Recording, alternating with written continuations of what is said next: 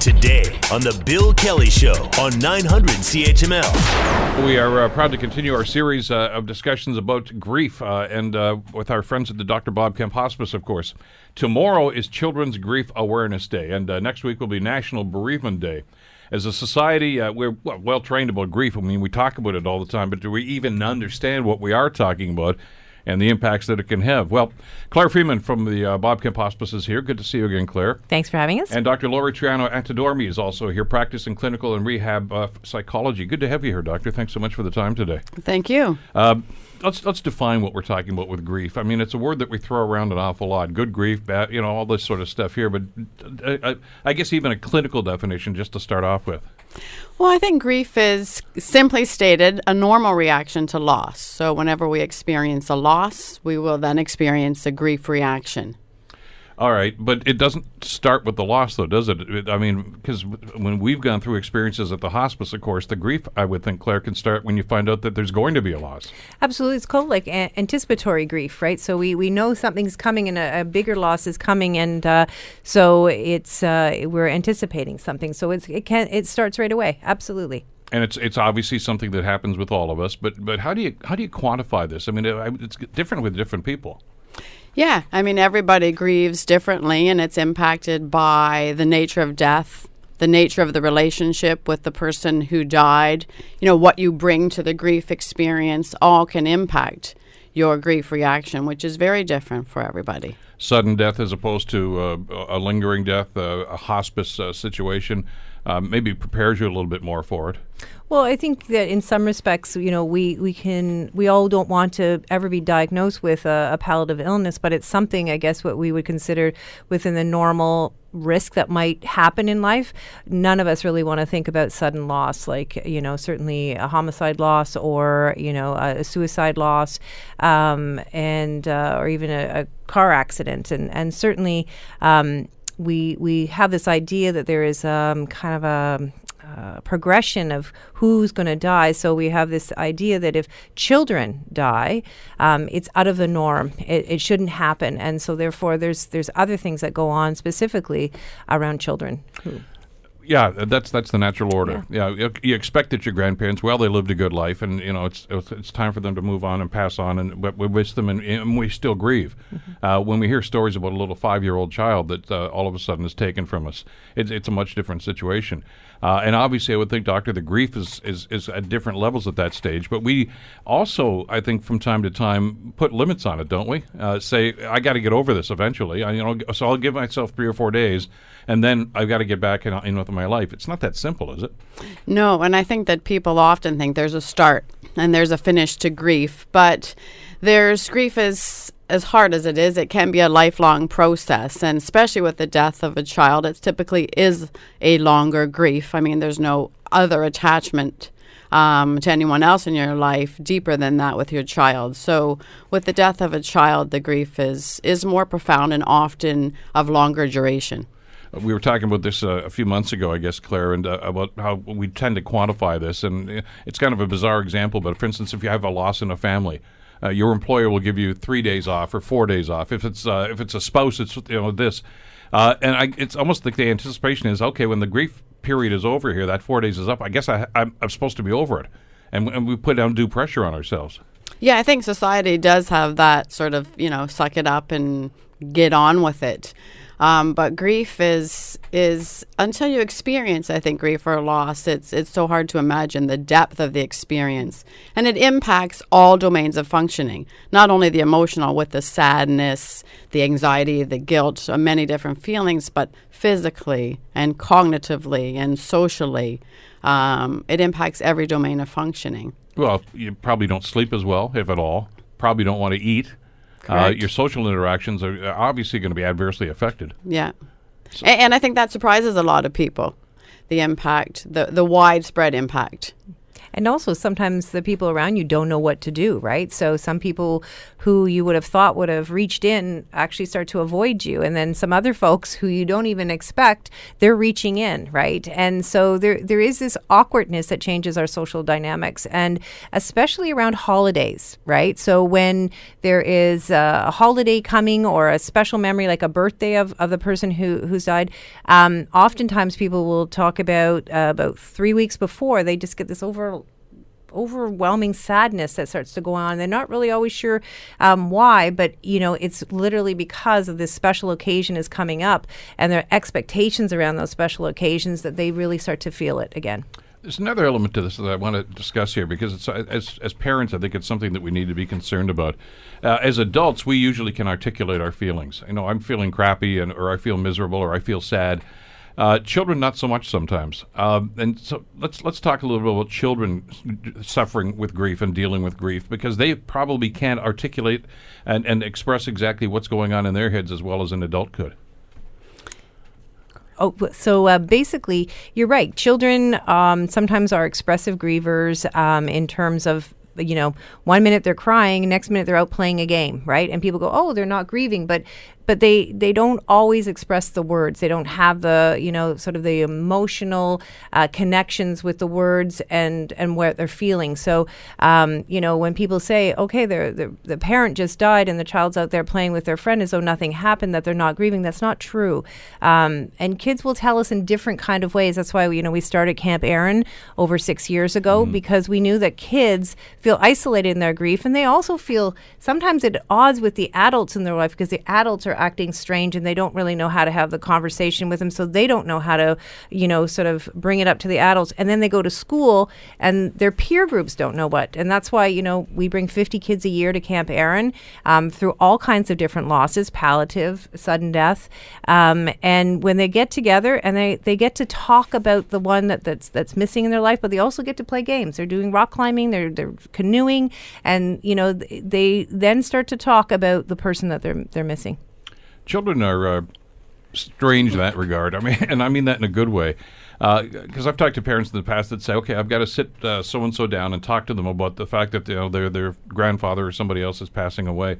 You're not paying attention. You know, they, they don't. They the children multitask wonderfully. I mean, you they can be playing, but still thinking about this thing, and still are, are even articulating about this. And uh, I don't know if it's a, a matter of just trying to transfer emotions or how they're trying to do this. But it's it's it's amazing as a as a parent sometimes trying to do this because you understand that yeah they're they're functioning, they're hearing everything, and they're processing this, but they're doing something else at the same time.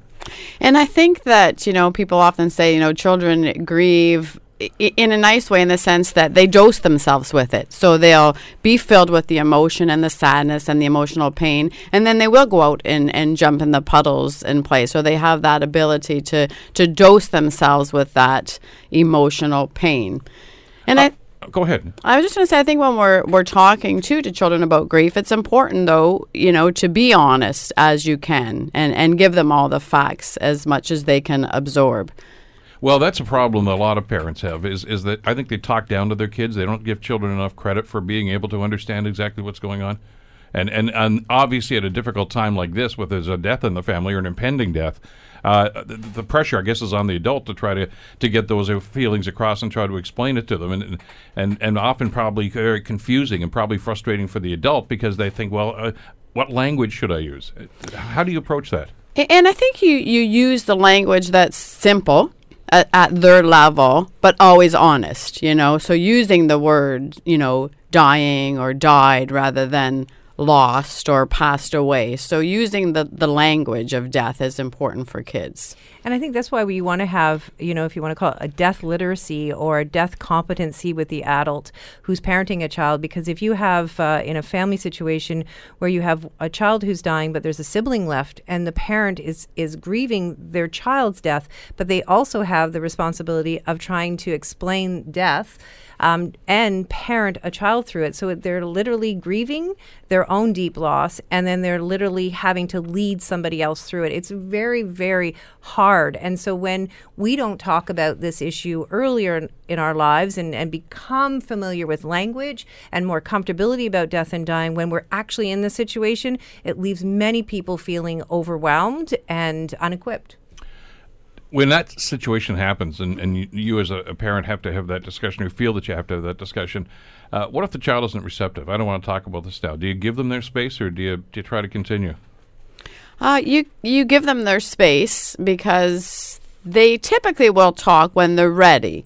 Um, I think what you want to look for is any significant changes in their behavior. So if they become more withdrawn or if they become more angry and they're not typically angry, that may be a sign that something's going going on a little deeper. But I think you do respect their space because at different ages they will come forward with different questions and and that's uh, obviously the the- oftentimes the, the, the, when they want to start the conversation with, with some question that may seem innocuous at the time, but it opens that door. exactly, exactly. Talk to us a little bit, uh, if you could, Claire, about about what happens at uh, at Camp Erin, and uh, we've talked about the need for that. And by the way, uh, it's it's funded by generosity of, of, of the people in this community. We'll get to that in a couple of seconds because we need to do that. Uh, but but as you mentioned, it's it's a camp, but it's at the same time it's there's a therapeutic element to this too. Absolutely. So we, we, we meet with the families ahead of camp and we give them some sort of literacy and ways to support. Um, and then we do this three day camp experience uh, with uh, we take 50 kids to um, up in Orillia kind of area where it's a in some respects a normal camp experience with the swimming, you know, the the rock climbing, you that type of thing. But in between, we do um, a thing we call um, a ceremony where they bring a picture of their loved one and they start talking about their loved one. And then we also have a luminary ceremony where we're again we're we're helping them express what's kind of going on. And then we also have uh, one of the sessions is ask the professional. So we, basically, these kids write their questions around uh, about the death of the their loved one, like why were were they in pain? If it was a palliative illness or if it was a death by suicide, why why did they want to leave me? So we we have experts around it, and they have really profound questions. But what I found so remarkable about it is just the, the connection that the kids have, and it breaks that isolation that they're all experiencing when they go to school because they feel different than their peer group. Um, and sometimes the teachers in the in the room don't know how to how to deal with it, and then they're going home with family who are also grieving who don't know how, how to do it. So the second part of what we're trying to do with Camp Erin is now do a parent group, so that parents can you know develop the literacy of how do you help your child um, grieve while you're also grieving. So that's this next part that we're doing. Do you find that the children are actually maybe more open with the people at the camp than they might be with their parents? Absolutely. I mean, I, I'm always profoundly shocked at children's uh, honesty um, when you ask them and you give them the right space. Um, in some respects, uh, you know, they're a little bit more honest than, you know, grown ups in, what's going on for them. Um, and if you go to this camp, I mean, I'm a clinical therapist and I've done lots of therapy over the years, but if you go to this camp and the first night when you see these six year olds talking about losing their, their dad uh, to uh, cancer or their mom through suicide, um, and they're just so blunt and they talk about going fishing and the things they miss, and and then they also come around and they hug each other, these little kids, and they support each other. It's it is truly a magical experience. Well, because if you're dealing with grief in a family, uh, I mean, you as a parent may think, well, I don't really want to burden my child by talking about this. I'm going to give them the space. Well, the child probably has that same feeling. You know, mom's going through this now. I, I, I don't want to talk to her about it because I'm just going to make her feel worse.